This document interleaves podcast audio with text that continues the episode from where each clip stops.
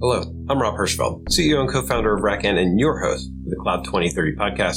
Today's episode is about open source sustaining open source and discussing how the commercial models and sustaining models around open source are changing and evolving. Uh, and then we included some conversations about whether or not generative AI might actually change the economics around that part of open source. Overall, a fascinating conversation where we really hit on top projects, open source hardware, uh, open source operating systems, platforms, the whole gambit, and how it fits together into a sustainable model for the users, for companies, for enterprises, um, really for, for everybody. We all use open source to one extent or another. Uh, one thing I would remind you is that we do have our book club coming up, uh, Data Cartels. We're going to be discussing it on May the 4th. And uh, I hope you uh, take a time to read at least some of the book. It is, it's pretty dense, but um, amazing from chapter one. So uh, please come join us in that discussion, and uh, we want to hear your opinions on it. So without further ado, our discussion about open source, where it's going.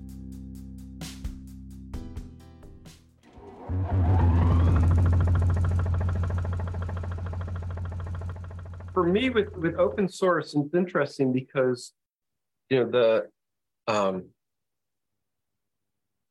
you know, outside of certain certain you know big projects like Kubernetes, and even with Kubernetes, I think it's worth talking through. Um, the, the, urgency or the momentum around open source seems to have shifted because a lot of the open source work that I see being done is actually being done. There's an open source project, but a lot of it ends up being a SaaS. Um, and the SaaS is the, the thing that's promoted. Um, the open source ends up being somewhat secondary, although we can, we can talk about that.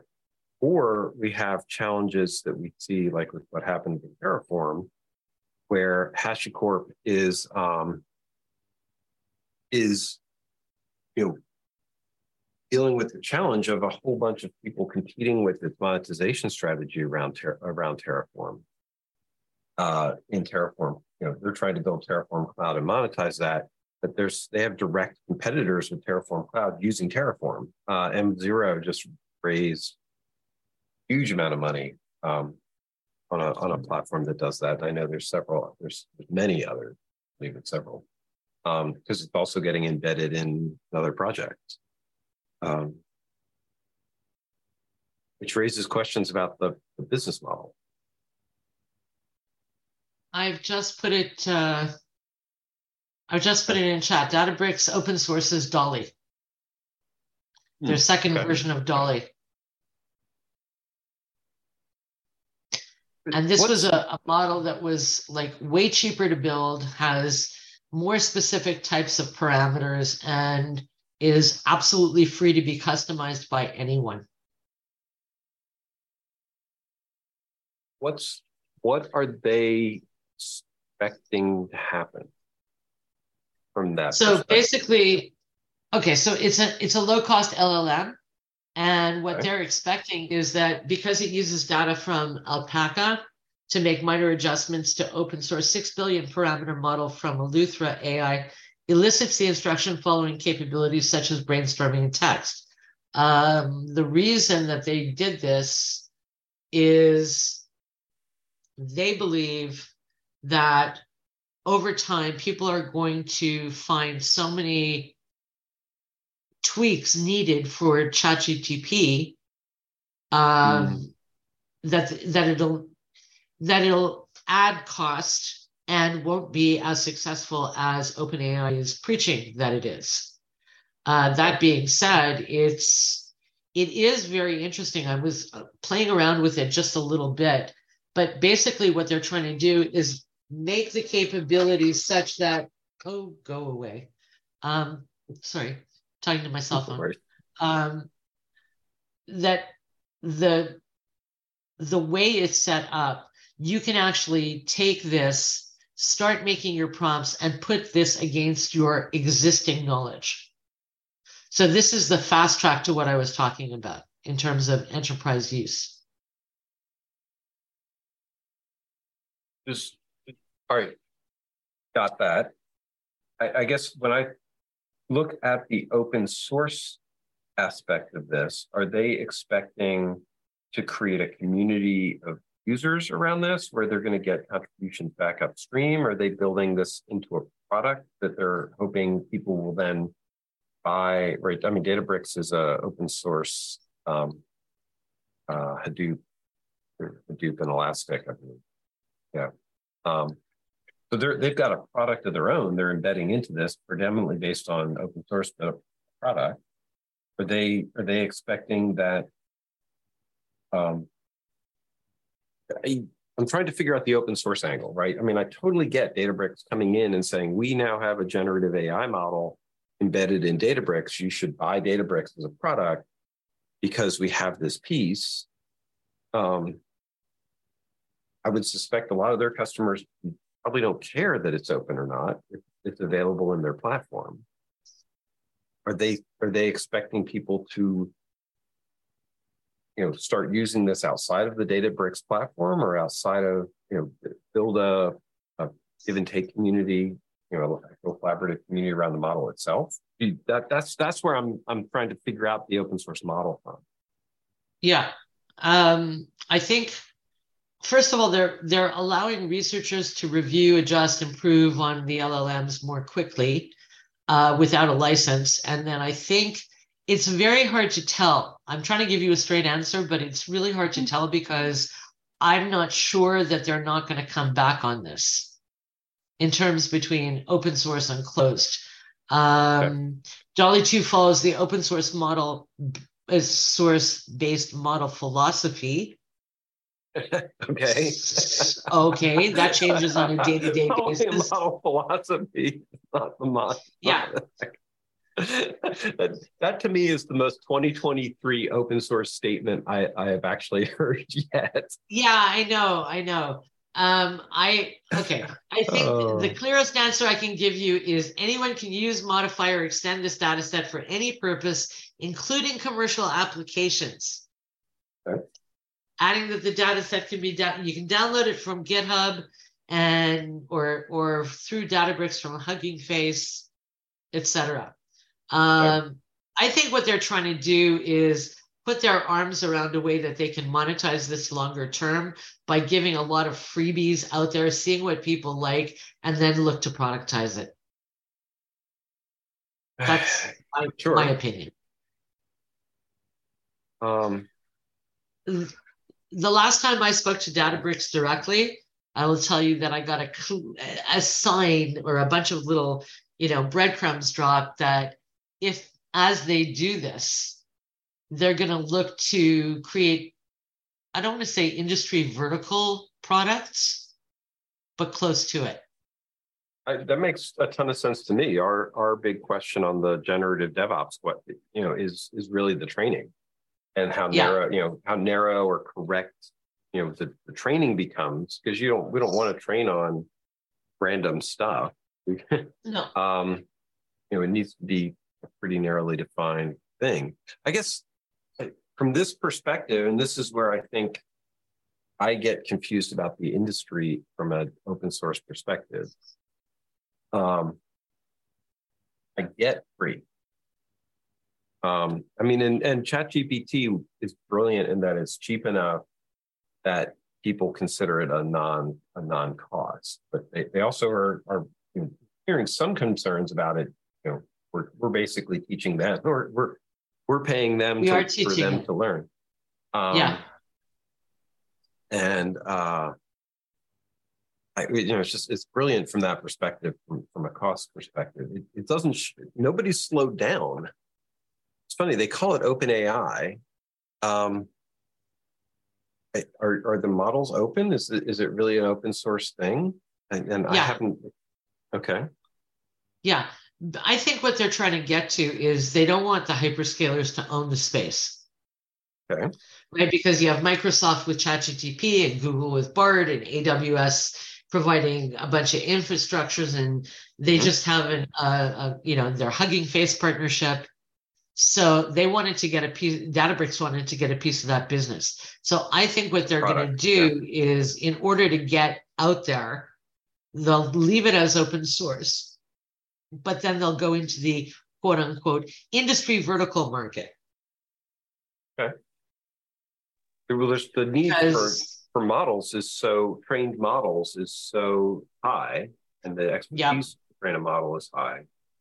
Um, I mean, conceivably, it doesn't. You give away the the uh, software and sell the models, or the or the training infrastructure, or the application. I mean, there's a lot of places to monetize. There's going to be a big market for keeping models up to date. This is going to be the same as mm. vulnerability mm. databases or, or, such. Like that, there's going to be a, a whole market uh, of businesses that make it their their job just to churn out uh, like daily updates or or hourly, depending on the the urgency of the. Wow. And and that's that's the comment that I made to you earlier about AI dev and AI ops. Not only on the pure infrastructure side, but also on the maintenance of the models. And this is also where you would find the third party provisioners coming in.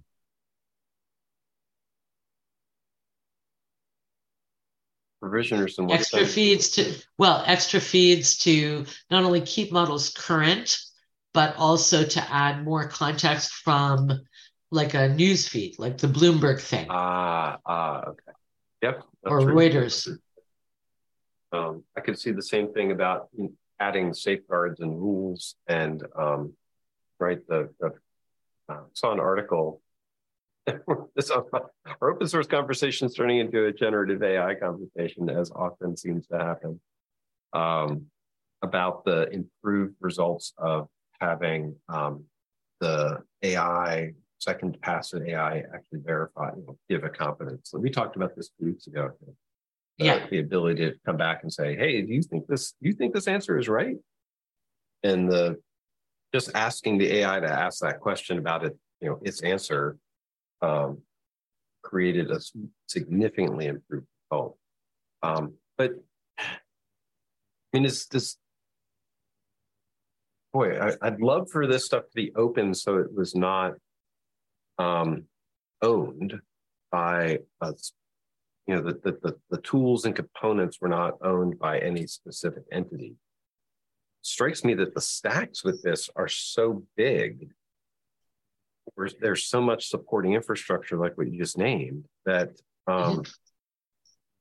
that the openness of the model itself is potentially not that much of a driver that if i'm going to adopt these these this stuff i'm going to end up choosing a stack from a vendor who has the expertise and all of the integrations to to work with that the actual you know, I, I don't know what's open in that, or if it even, based on my experience with with management and maintenance of systems, open source does not have enough uh, monetary incentives to create the type of maintenance models that Ross was describing, where you need daily and ongoing updates. That's that's open source communities don't do that very well.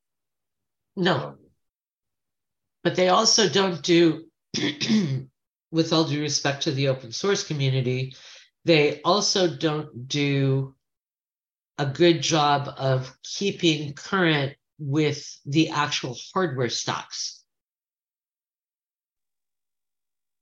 You know what? Like, I, I haven't seen anything around NVIDIA with respect to specialized chips for AI or Omniverse in open hmm. source.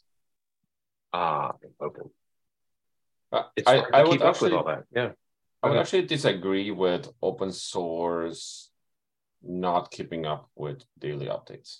Like it, oh, cool. it, it is not okay. ubiquitous, but there's certainly open source projects that are uh, focused around community sourced um, information. Like, for example, look at ChainGuard, yeah. which is uh, like a like if you're familiar with um uh, like with with um like essentially like uh, uh like malicious IP databases, ChainGuard open sources mm. that and, and and in fact makes it like it makes it essentially a, a blockchain product that the information is mm. published and immediately available as soon as one of the agents that uses ChainGuard uh, flags it as such. Um, look, look at open source. Interesting. It, there might be an interesting distinction between um, open source and open data or open. Interesting. I, I like that comment though. Go ahead, Joanne. No, I, I, I, I don't mean. How do I put it? I'm not disagreeing with you, Klaus. I'm saying that in certain areas, w- things that are very forward thinking in some respects seem to fall by the wayside in the open source communities, like to, to the point about NVIDIA and the specialized chips for AI or the metaverse. I don't see a lot in open source around that. I don't see projects saying, yes, if we set up this kind of a stack, these are the pros, these are the cons, these are projects that we want to work on to truly optimize them. How are we bringing them in? That's what I'm not seeing. Now, maybe it's just that area where I find it lacking, but I just don't see a lot of it. I, think I think it has to do a bit with open source being wary uh, with these kind of projects being spear, spearheaded by a single vendor. Um, for example, like let, let's say go, let's go with the NVIDIA thing. Let's say um, if I was an open source developer, I I would be hesitant to support an NVIDIA community product uh, because they don't exactly have the the best history in, pro- in producing open source software for their for their GPUs. Sure. So um, so again, it, it's I don't think it's so much about the open source not being capable or, or, or not being willing to do it in general. It's more about open source being choosy about which um, commercial uh, sources they work with. So they choose HP over NVIDIA. But for example, yeah. which uh, which is in which well that it's interesting because that in the, the leading the leader uh, uh let's we can argue or not but let's assume you know if you whether NVIDIA is, has is a leadership position, then the open source piece ends up being a um, a, a tool, a strategy for some of the followers to try and um, uh, you know uh, track market share away from a from a one of the leaders in this case. I mean, I think making a, a broad generalization, I think NVIDIA's leadership position and the fact that a lot of what you know like game development doesn't particularly care about open source i'm not sure there's well they have a lot of shared community tools. Yeah. But but they're not open right? Is is unity open? I don't think it is. I think it's a proprietary i thought it was a proprietary engine. Omniverse? Uh, no, well i'm thinking about the unity engine that's used by um, there is a community edition. Steam. There's a community edition but it's not open. The model's not open um, I I agree. This is this to me is, is a is a worthwhile distinction. Inside of a community, if you're building an effective community, you might have a ton of open source development going on. This is the Klaus's point. I'm an open developer, open source developer, and my goal is to be open source. I could do a whole bunch of open source work inside of NVIDIA's ecosystem, but I'm not going to have the tools uh, and the chips and the drivers and things like that open to the extent that um, that you know I would like to see to ensure that my project can survive outside of that ecosystem. Oh, cool! Thank you for the link. Yeah, those are all op- uh, Unity open source packages. They, they are, but I don't think the engine itself is open. this is this ah. is what I would consider eco open ecosystem. Okay. Around around a around a uh, proprietary, just like there's a ton of I would say Amazon has an amazing open source ecosystem that they have every incentive to in you know a, a lot of a lot of these and this is I think going back to where AI is too, right? These platforms end up with open ecosystem um, a ton of open ecosystem projects. Um, actually, even D- Dungeons and Dragons just had a, a huge uh, kerfluffle on their licensing, not even code. This is like ability to use the, the copyright because they were trying to claw back, change the use of copyright um, in some of in some of their. They have a huge ecosystem of secondary and derivative words. Mm-hmm. And they were they were inner right but it's fundamentally it's a proprietary it's an ecos open ecosystem around a proprietary platform. Software yeah we see okay. the model so, over and over again. Right and to that i 100% agree. So unreal's engine is open source though. Okay.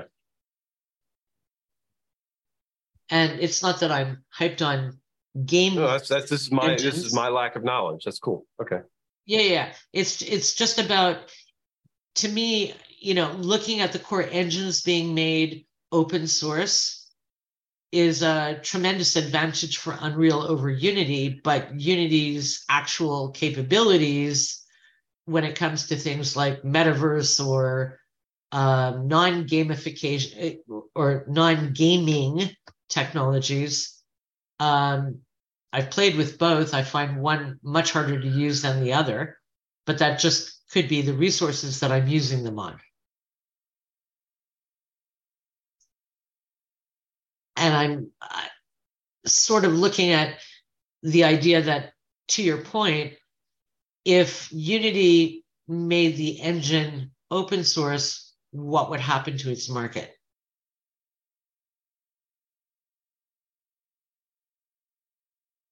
That's, I think, the key the key question on that drives whether or not we have, you know, where open source is going and how to how to how to work on it. In some ways, if they were if they were starting out, it might make it bigger.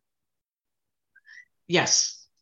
Right. But they've been um, around for a while, so you know. They have been. I mean, and, and games and games, you know, often require, um, you know, a um, catalog trusted vendor, right? There's a lot of pieces, sort of like what happens in the Android. Android's a good example of a successful open source um, mm-hmm. project in a sort of limited way. It's it's open source and that's important because there's multiple vendors contributing. Um, I, I don't think of Android as a um, maybe maybe I'm not saying this right. Um, it is definitely a thriving open source community. There's not a lot, you know, it, a good example to me of if you're going to buy a phone, I, I suspect the number of people who are actually building, compiling, and installing their own Android OS is remarkably, is, you know, remarkably small. In part because I think the hardware, is, you know, the vendors are are building OSs that run on their hardware, and they probably some lock requirement for that. Well, Android is a success, successor in open source, but not in yeah. the sense that that you would think it is. So, okay. Android, the, the base Android is a success story in in being an ecosystem. Uh, the the success of open source for Android is not on new devices, but it is in providing long-term support via open source projects like Lineage OS uh, and uh, Postmarket OS, etc. Like that, that's the real success of, of open source in, in that open source has been proven to be able to provide updates, you know, in some cases critical updates for devices that no longer receive support by the vendors. Yes.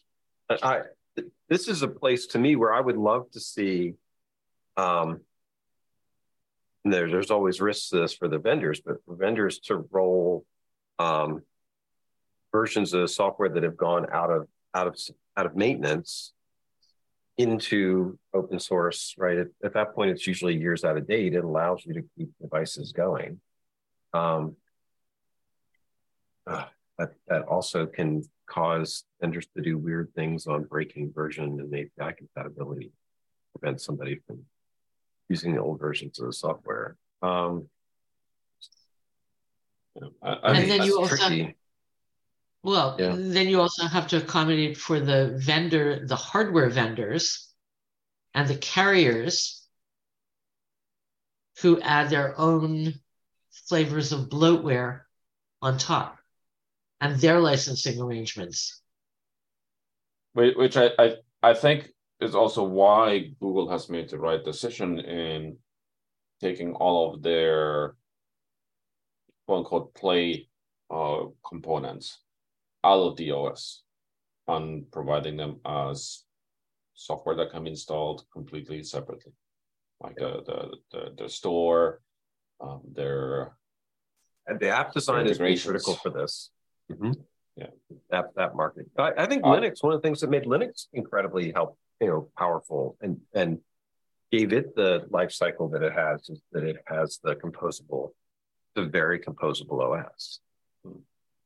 And and the other thing also that has helped is that Google became stricter with their requirements for Android compatibility. Um, like you, you compare Android devices five years ago versus Android devices now, or or or worse, even ten years ago. Uh, that was a nightmare of binary blobs and custom firmware. um, and each vendor needed to create a build for their phones separately.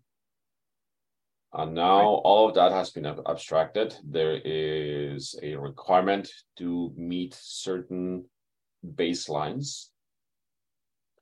Um, th- there is still like CPU vendors still are are, are still not entirely uh, up to date with, with, with that yet. For example, if if your if your phone is using a like a, a MediaTek processor, then that's that's going to be much more difficult to run on, on open source um, Android on it versus something using a, a Snapdragon. Right but we're getting there.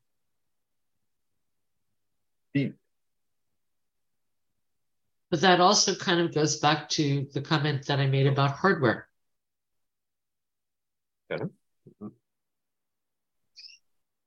And I would love to see open source move more into the firmware and hardware spaces than the software spaces because a for security and and the development of open source security sort of paradigm and also because over time particularly as the market for PCs continues to drop and drop and drop and more capability is being put on the phones or other devices why not look at the optimization of that hardware? And, and you see that and, and you see that being well and alive in, in Europe, where devices like like Fairphone, uh, yeah, and and um, what's the this other one, the uh, the, the Purism phones. Um, unfortunately, we don't we don't get those in North America. Um, but um, I mean the the, the the demand for it is is healthy. Like it, it's certainly not mainstream, but those who who do want um, an open source device or open source hardware, they will seek out these devices. Um, well, I, I think that they are, and I think the thing that's going to drive that more going forward is when you get groups like Solana releasing hardware. Hmm. you know, your your your wallet phone slash whatever whatever in one device.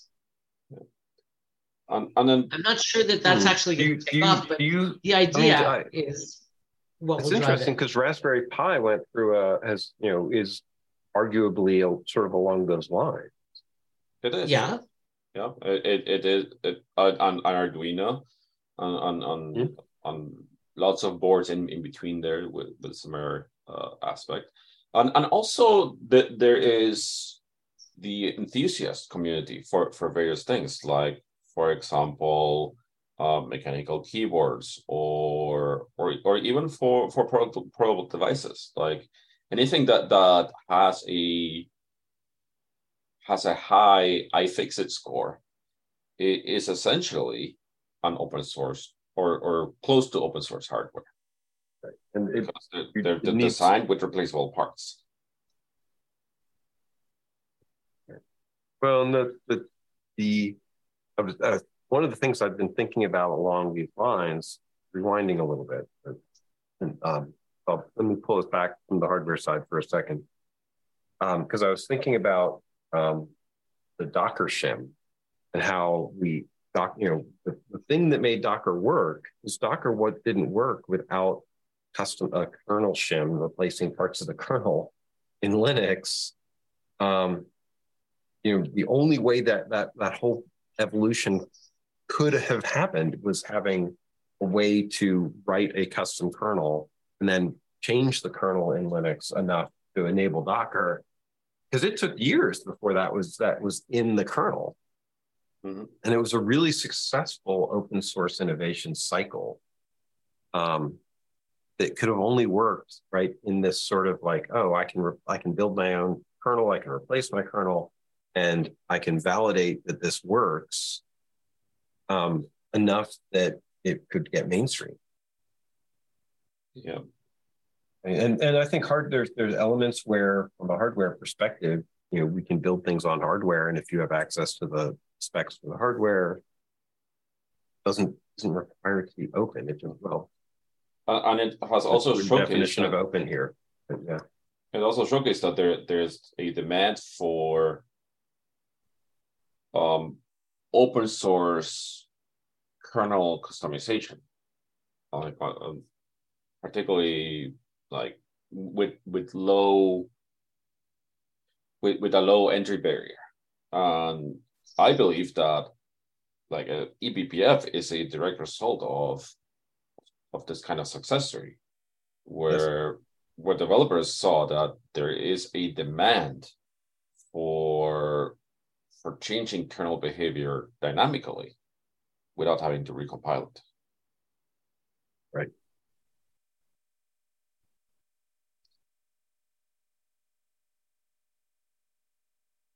But then the question remains, yeah.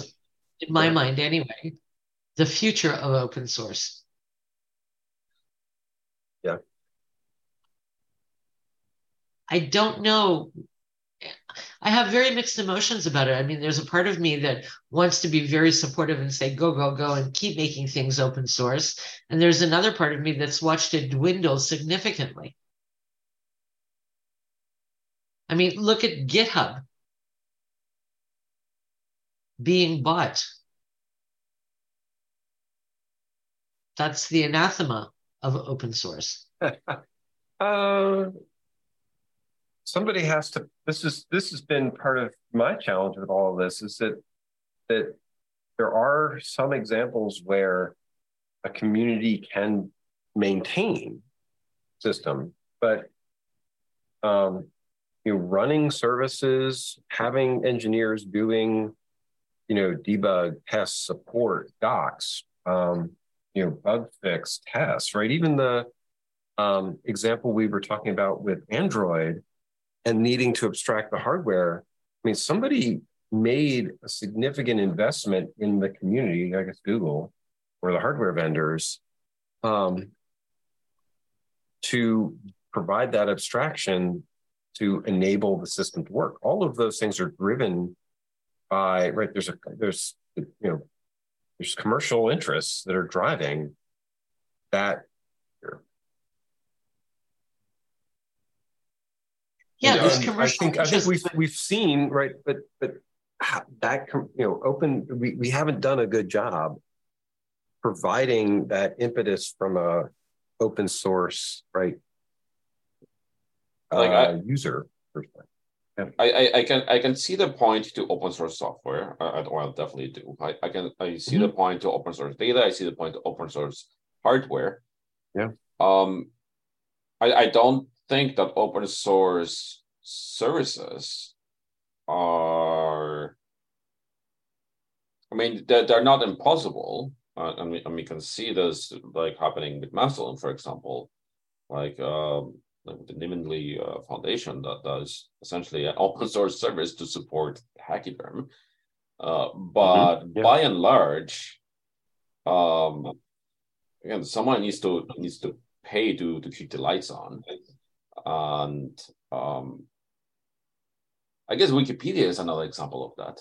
Like they rely largely on, on donations as well. Yeah. So so there are a couple of examples. They're they're just not very common. Uh, so I I do not think that that GitHub being bought by Microsoft is a failure of open source. Like it, it's not like Microsoft is, is is now saying like nope, no open source projects allowed here anymore. For the most part, it's business as usual. Mm-hmm. I just see the vendors reaping a tremendous amount of benefit of what I would call free thought. And I don't see the communities necessarily, you know, it, it's it's kind of like hey, us for your expertise and then give it to us for nothing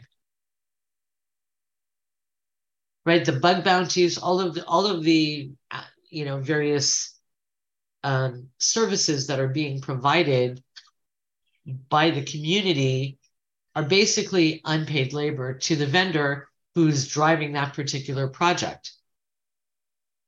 What I don't see is, and then you have the community ending up being acquired by a, a big tech company. How is that in any way part of the spirit of openness? it's it's to me, I guess, uh, uh, how do I put it? I don't want. to, It's going to come out badly. Well, there's there's a there's a market. What you're describing to me is a, is a go to market strategy, leveraging open source that people will, you know, invest, you know, become users of a project on the enthusiasm of it being open and free, and then um, you know those become monetization. The, the user base becomes the monetization path. So that, that's to me what, what I'm what I'm hearing from you. yeah, but I'm in perpetuity, it's not just the go-to-market part of it. It's it's the business model part of it. I I I, see your point. Um, to make a counterpoint, uh, I, I would say um, open source and, and, and not just open source, but also free and open source software uh, mm-hmm. in particular. Um, it, it's a it's a two way street. I mean, if, if everyone if if there's no monetization and, and no marketing or, or or recapture of effort, even if it's in in in the in the in the sense of free labor, like bug bounties, like I said, or, or, or open source contributions then in then it, it, if it, if it's not a two-way street, uh, then the the maintainer will will abandon the project, and and, and this has happened in the past, and it still happens where yeah. where where a maintainer might, might say like you know you know what I, I I keep getting these demands to patch these things, but no one is contributing anything. I, am not, I'm not going to do it anymore. Uh, and I don't blame them for that. Uh, so, so making an, an open source product available uh, is is not the same as supporting an open source product, and and supporting an, and, and using commercial means to support an open source product. I, I don't think it's an anathema to to the open source uh, values itself. It, it's just it's just a way of balancing the sheets. It, it, it's a very valid point. I guess if I look prognostically at the future, I don't know that with the way technology is changing so quickly, there's a long term, somebody's going to figure out how to monetize it in a better way, not by buying GitHub or, or, you know, some of the other communities, but rather, like I see a lot of this with the product hunt stuff, right? Where it starts as an open source project, people start onboarding to it, they you know they're raving about the capabilities that it's going to bring and then one two or including the, the maintainer or the founder uh, say well this has commercial application. And it's gone from open source.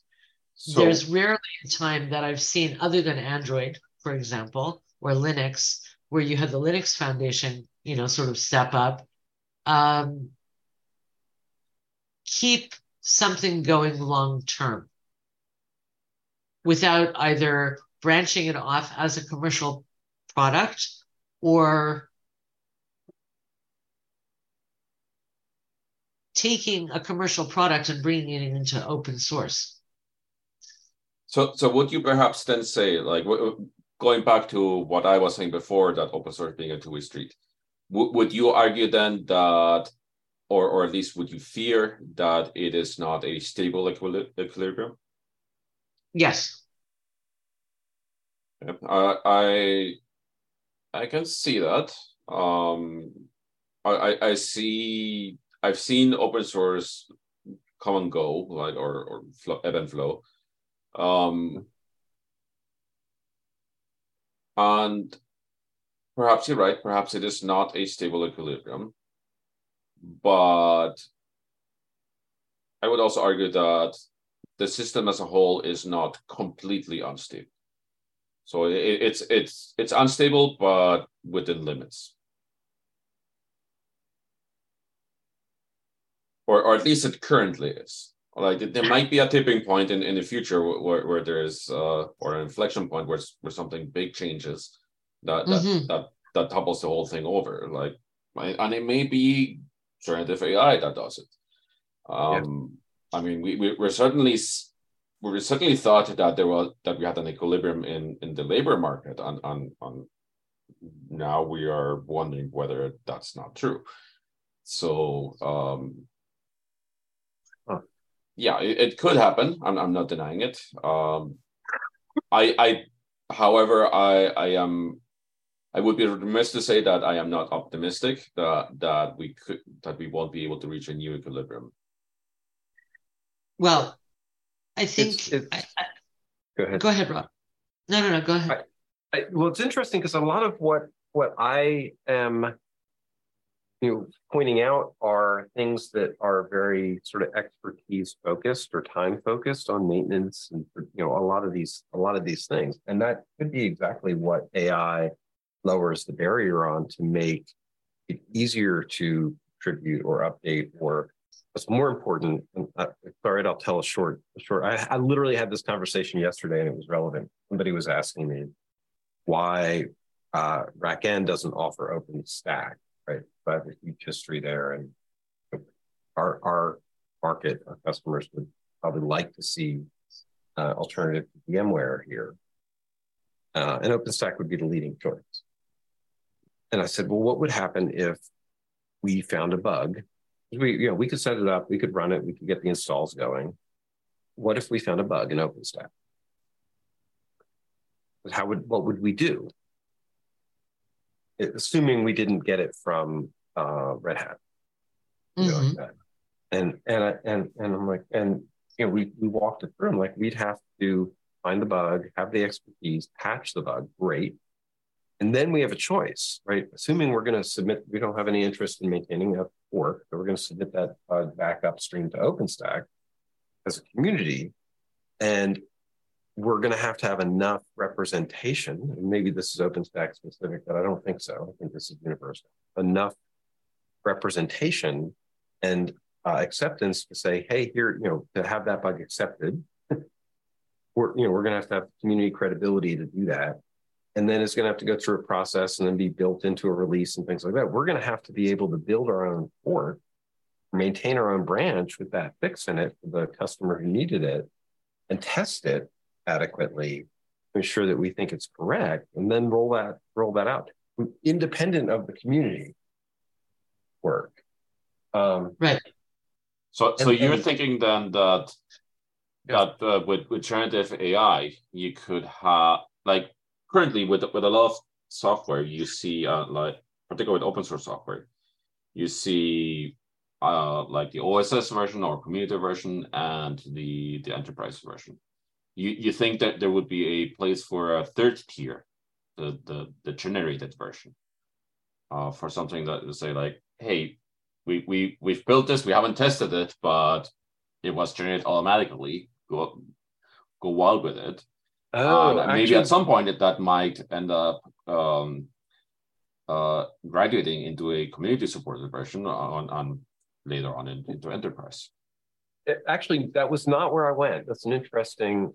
I, what I see is I what I laid out is a is a is a lot of overhead for us right? It, it would require us to have, you know, expertise and processes in place to, to build all that stuff. There's a significant investment we need to make. At that point, we become a distro vendor, right? And we become a you'd have to become a licensee, and there's all sorts of stuff. Um, if generative AI let us, I, we can't get away from doing all that work, but we might be able to get away from the overhead of of having the make like like building all of the expertise to do it, we might be able to lower. Like we might might make it easier to write unit tests. It might be. Uh, I, I don't think this is AI, just AI, right? If we were going to do this, um, we would we would need a build infrastructure. We'd need to be able to test the build against different mod. Right? I'd, I'd want to be able to do all that. I couldn't just rely on the community's build infrastructure. Although OpenStack has a strong community with.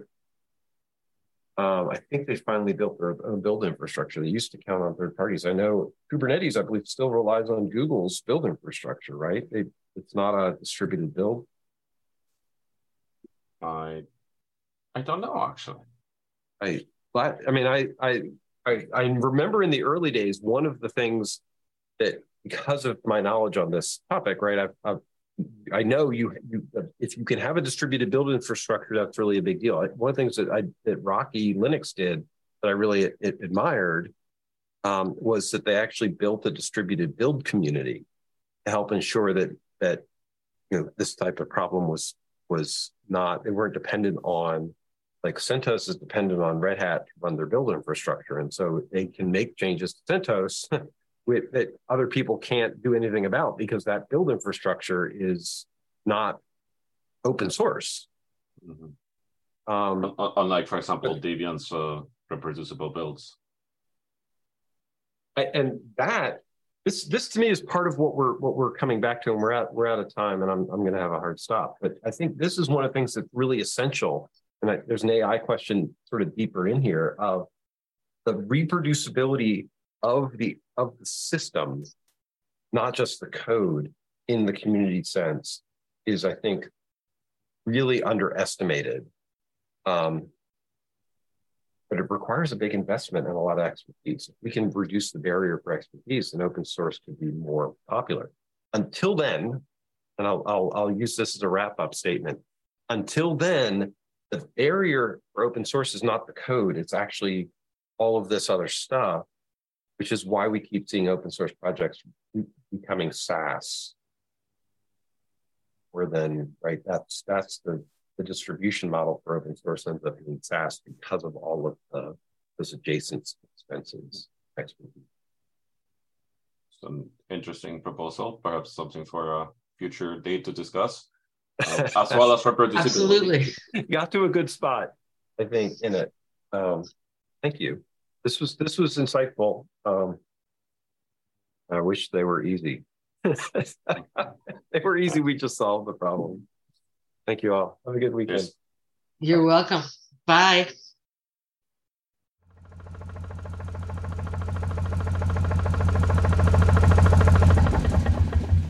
Wow, there's no doubt that open source is a significant value generator for our economy, world, and I think responsible ultimately for solving deep problems uh, that we are facing in everything from the environment to human rights. And yet, we do have to understand how we're going to build, pay, and feed people who are responsible for maintaining all that infrastructure we depend on. It is one of the most pressing problems that we have in tech.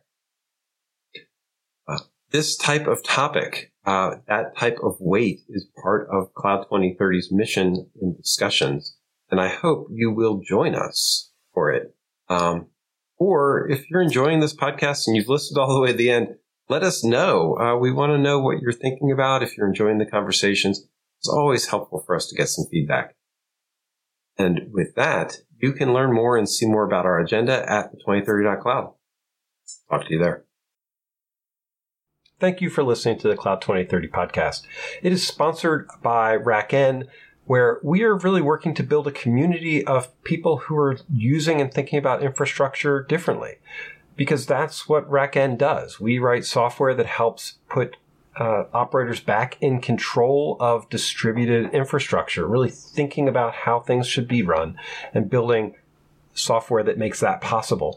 If this is interesting to you, uh, please try out the software. We would love to get your opinion and, and, and hear how you think this could transform infrastructure more broadly. Or just keep enjoying the podcast and coming to the uh, discussions and you know, laying out your thoughts and how you see the future unfolding.